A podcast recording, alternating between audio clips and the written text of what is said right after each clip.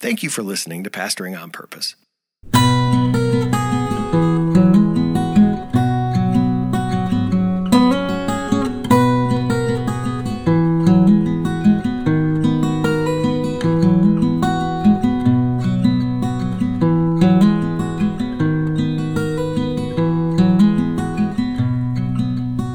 Welcome to Pastoring on Purpose. My name is Dr. Tim Manis. It's an honor to be here with you, and it's, as always, good to have my colleagues here with me.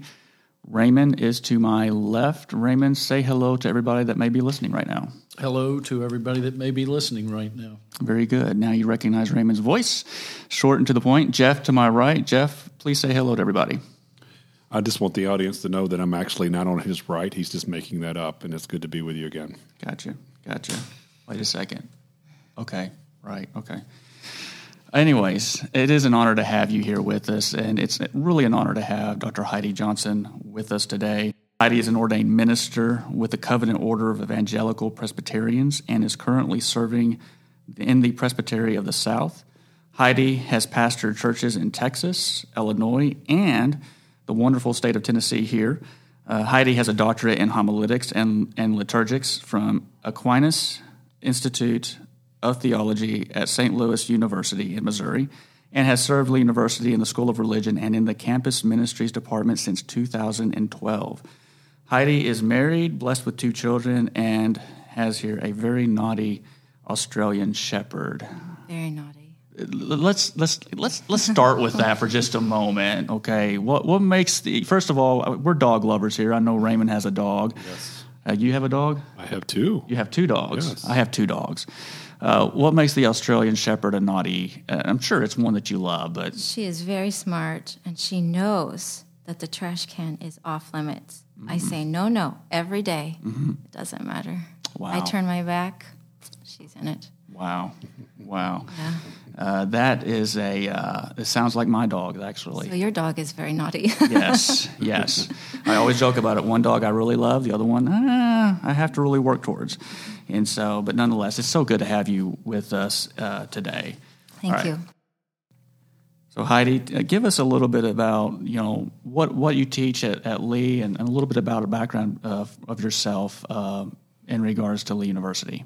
Okay. Well, we came here in 2010 because my husband received a position, a tenure track position um, in the humanities department. And I was serving a church here in Cleveland during that time. Um, in 2012, I left serving that church to come and serve in campus ministry. My primary role and responsibility is the liturgical chapel um, that happens once a month with students, which is a great joy.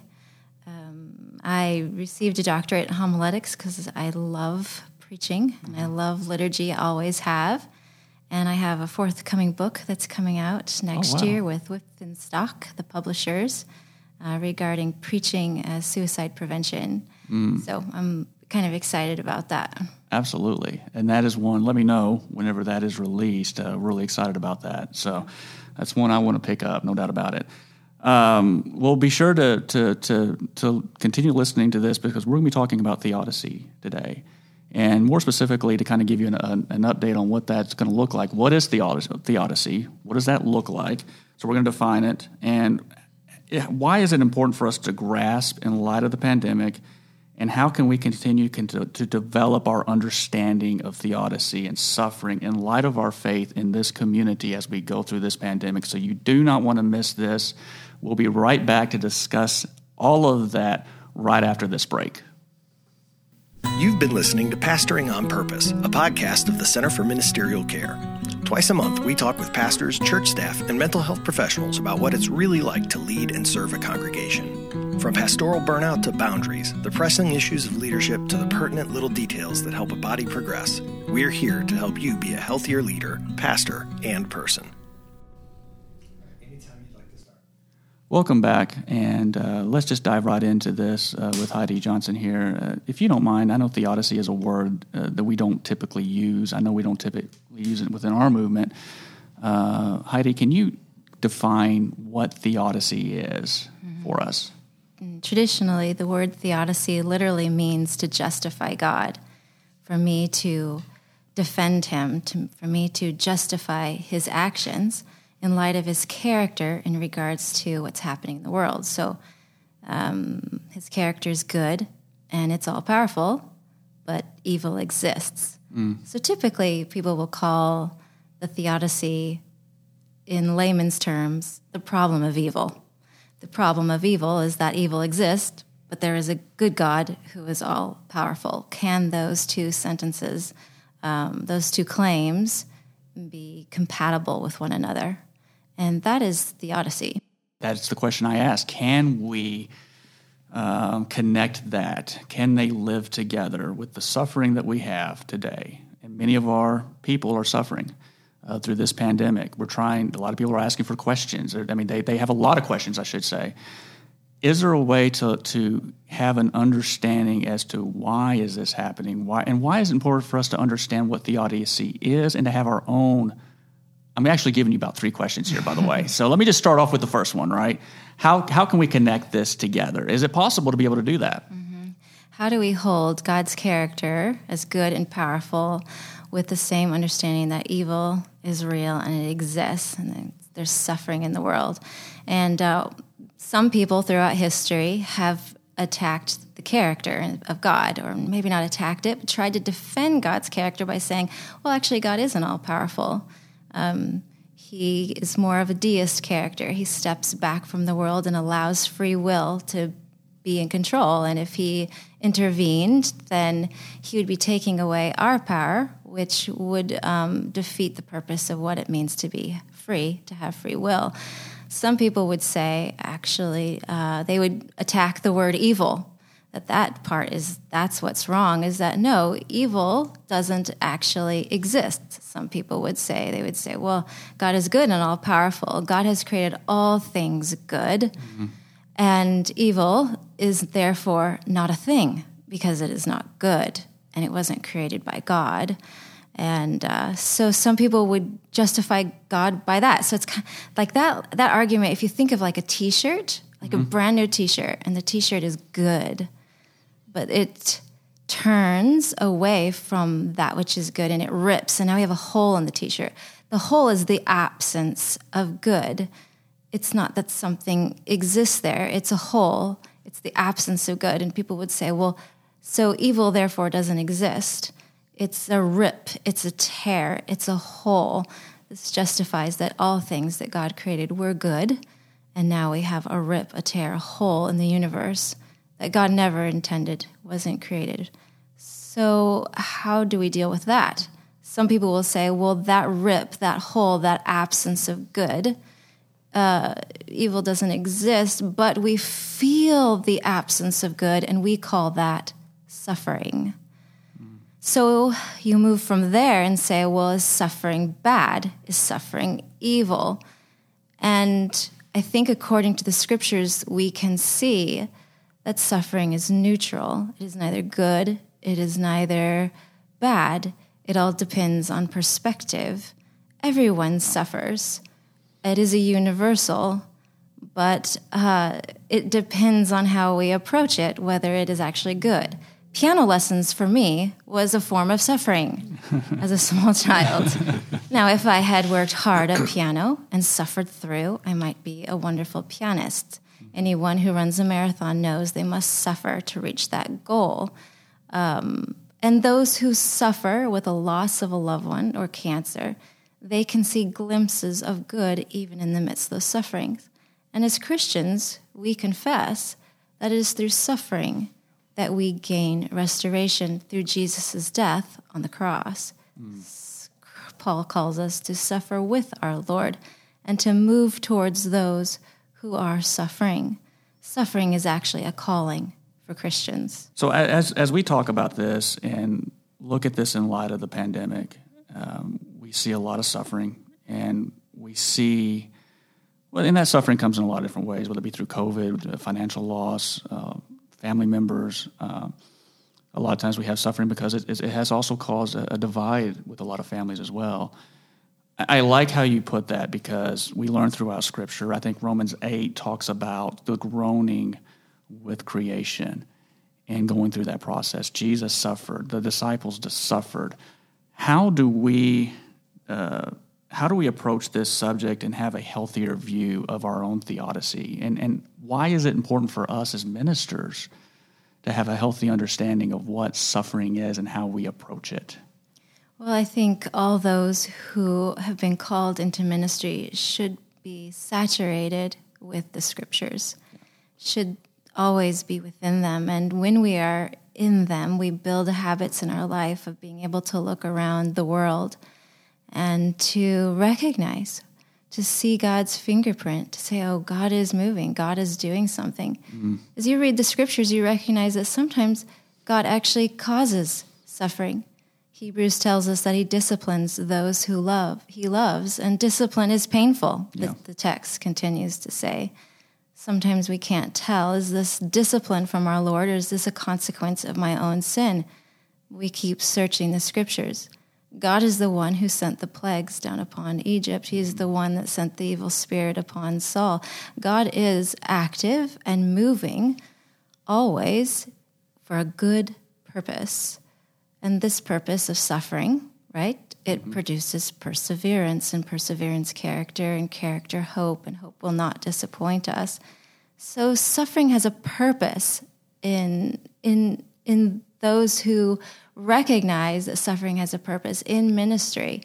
Um, that it's like weightlifting. You cannot build your muscles without resistance against those muscles. Yeah. And this is what suffering does for us. You cannot teach a student resilience.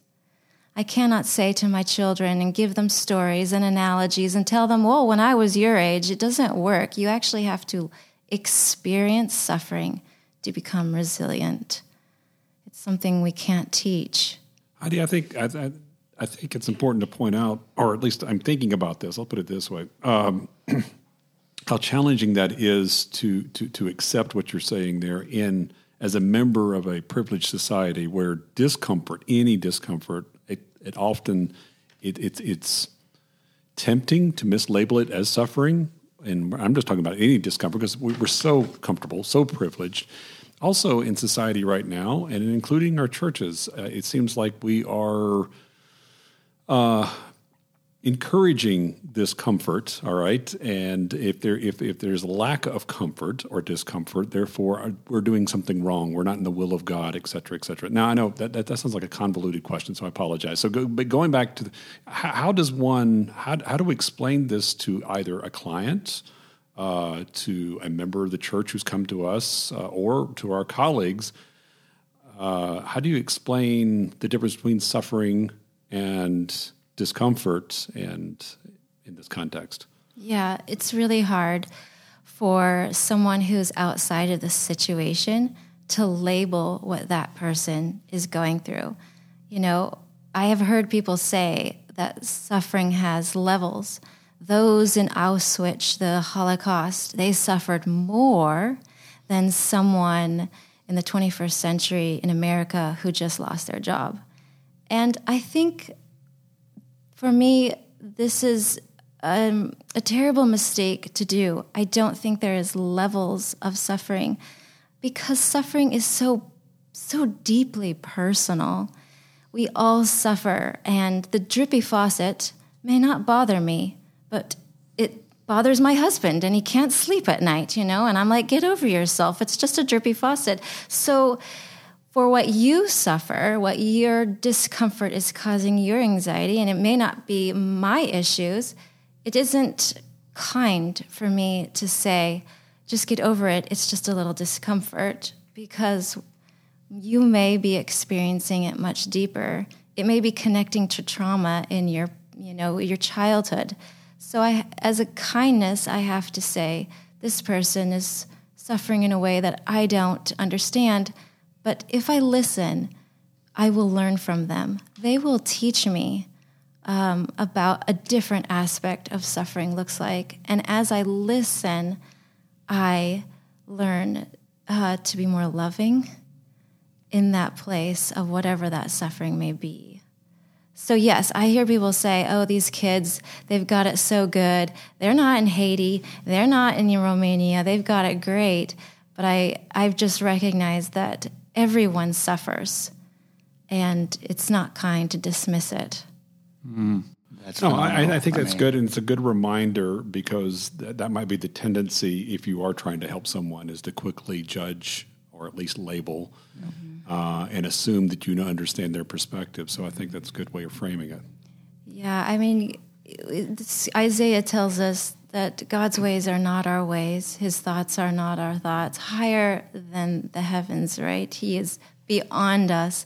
And sometimes we just have to submit to humility and recognize I don't understand everything, so I just need to be quiet and listen.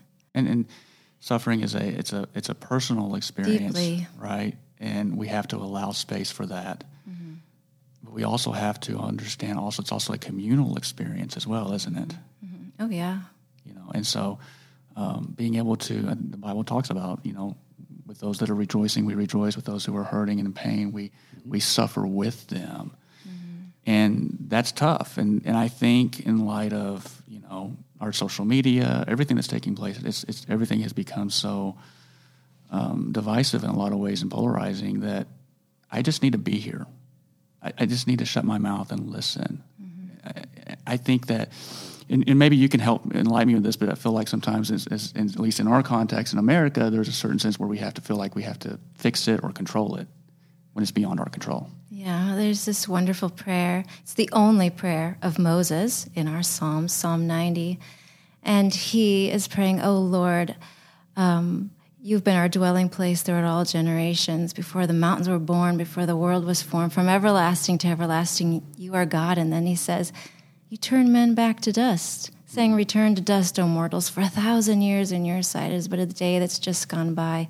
You sweep men away in the sleep of death. And he's praying this psalm, and I imagine he's just been told, You can't go into the promised land, you are going to die. But as you go throughout this psalm, you notice it is a communal prayer. It's not just a prayer for Moses. He says, Oh Lord, you have been our dwelling, our tabernacle for everlasting to everlasting. And, and in this place of God, he sweeps us away in the sleep of death. And yet the psalmist is like, But I will trust you. You mm. are sovereign and you are good. Whatever happens, it I, if I trust you, you're good. And this is the thing that it's really, I, I asked a student the other day if God chose when they were to be born. Did God choose your birthday? And immediately, you know, Jeremiah, yeah, God chose when I was going to be born. And I said, well, well, does God choose your death and when you die? And then, whoa, I'm not sure about that. But for me personally, it's been a great comfort to think that God not only has planned my birth, but God will plan my death. Mm. And both my life and my death, and all the sorrow and troubles and joys and celebrations in between are in His hands. To me, that's a great comfort. Jeff, is there anything that you would like to add in regards to what Heidi has been saying? Yeah, what you were just saying a moment ago uh, about you personally wanting to take some time uh, and think about your own view of suffering or and, and, and your theodicy. I'd like to ask Heidi, what do you recommend? All right, do, do, do you recommend that we do spend some deliberate time thinking, what is it? What is my perspective on this? And uh, how would, if you do, how how would should one go about doing that? Uh, self-evaluation all right what is it i believe about suffering what is it i believe how does this impact my theology et cetera et cetera Yeah, it's always very important to be reflective. And in theology, we call that a hermeneutic of suspicion, not a suspicion of other people's interpretations, but a suspicion of our own, a hermeneutic of suspicion. Um, and I, my advice is to, you know, be humble.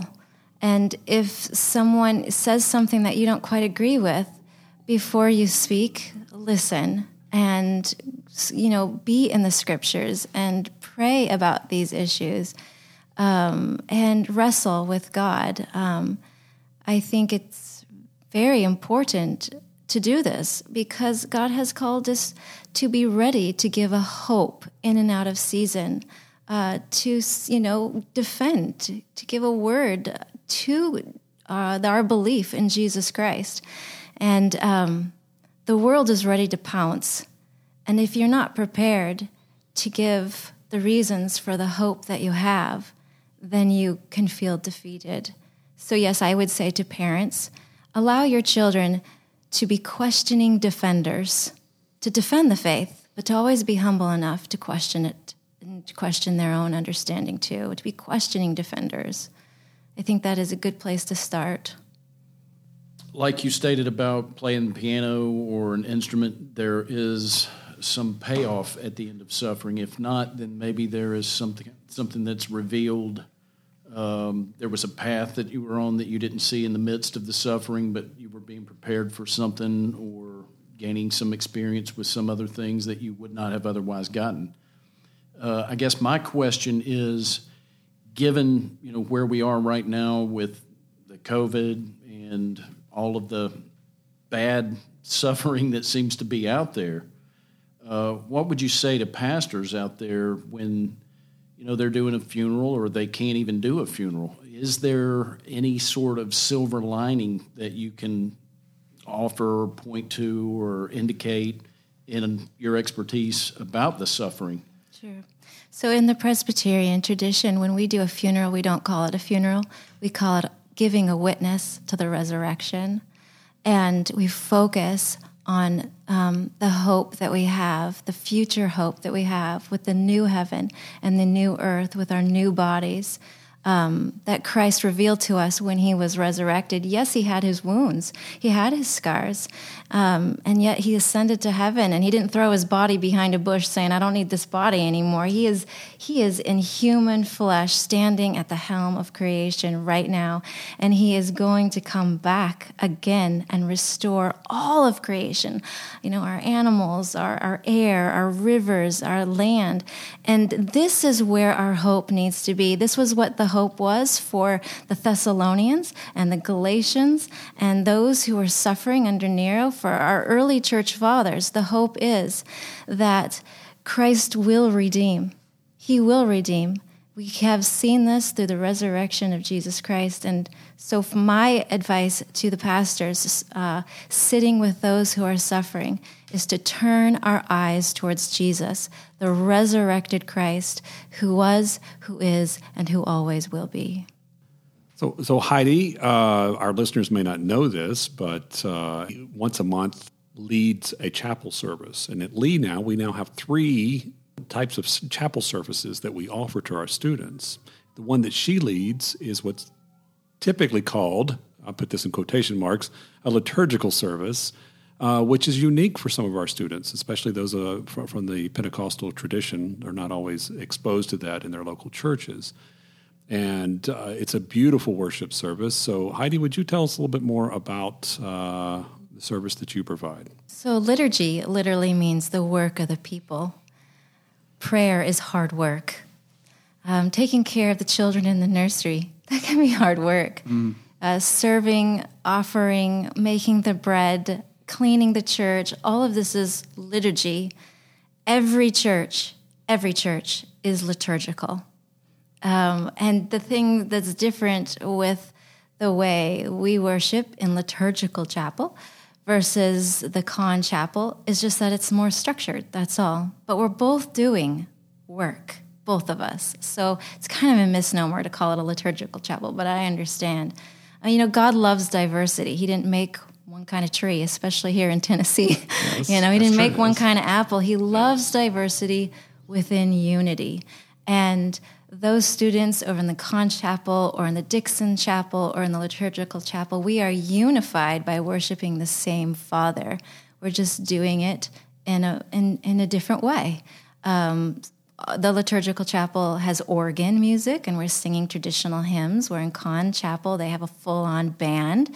Um, I think this gives glory to God, this type of diversity. And I am so thankful for the Church of God, for Dr. Conn, for Dr. Walker, for giving me an opportunity to provide a more structured service with traditional elements. It's great fun. And, and many students will come and they'll say, Yeah, I just came out of curiosity, just want to see what it was like. And that's cool because the world is vast and our Christian brothers and sisters in Russia worship differently than we worship in Tennessee or in Kenya or wherever. And it just gives them an opportunity to taste and see the goodness of God in a different in a different way. it's it's a good uh, alternative. You know, Right. when you you, you just uh, to, to help you focus. I'm speaking personally now. Uh, really, it's just it is refreshing. That's what I find it to be. I think it's important to have a change of pace too, Yes, right? If we get stuck in a rut, we just kind of get in that routine of just the same. And sometimes we need that change, something else new, to help us. I read some research. Um, it's probably been a decade ago now, so it's not recent. But there was research about, you know, for a while there had been a trend for younger people to go to these churches with small groups and sipping their coffee on the pews and not having pews and all this. And there was they were seeing a big move back, um, more to you know your your term here, the liturgical churches, and uh, what they found was that people, younger people, wanted more structure. That the less structure they got, the more hungry they became for more. It was like there was a balance that was needing to happen, and people were gravitating back more to uh, liturgical or traditional structures for things like their their faith. And I think it's great. Is there anything else that we can do as ministers, leaders, especially during this pandemic and afterwards? Uh, whenever we finally do get there, life has changed uh, because of it. Is there anything we can do to help our understanding of theodicy and help us be able to serve better outside of what you've already shared with us? Yeah, probably pray for the gift of the Spirit.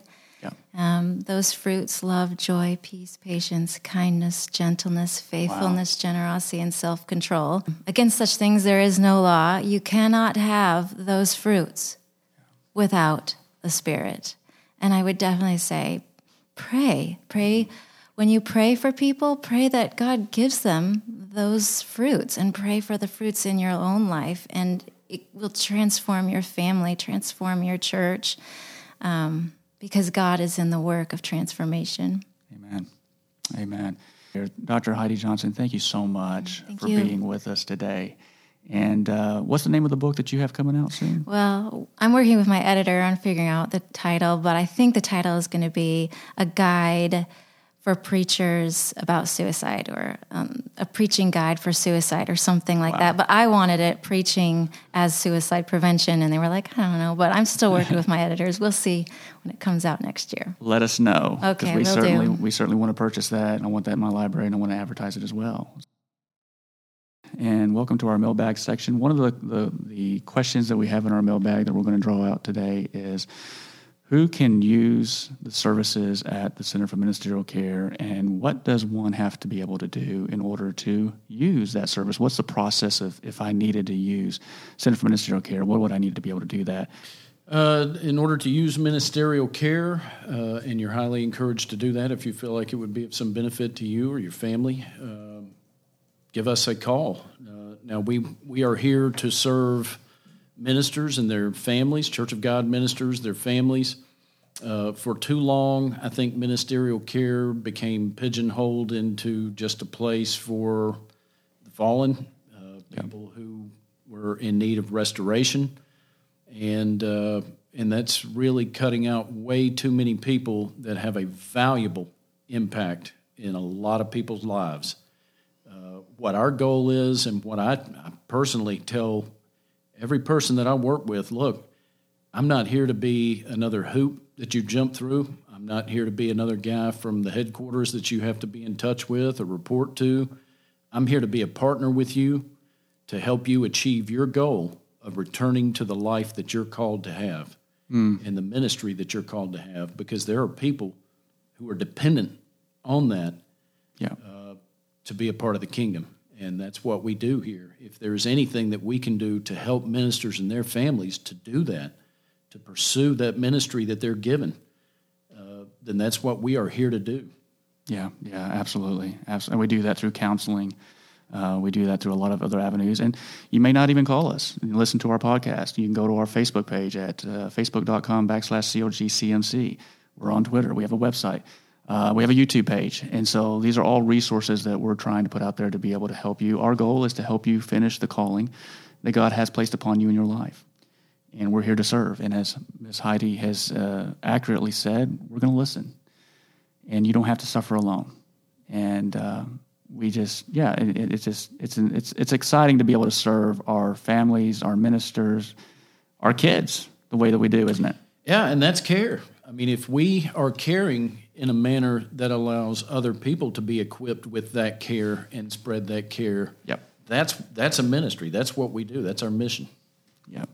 Well, thank you for this episode of Pastoring on Purpose. And uh, be sure to join us. Be sure to follow our podcast. Be sure to check us out online. And thank you once again to Heidi Johnson for being with us. It, it- this has been so enlightening. Uh, I've never, I, I can honestly say this, I've never enjoyed talking about suffering as much as I have in this last, uh, last hour. Thank you for being with us so much. Thank you. And, and hopefully your German Shepherd will learn to stay out of the trash. It's not a German Shepherd. though. It's an Aussie. Aussie, see, there you go. There is. Yeah, my bad. My bad.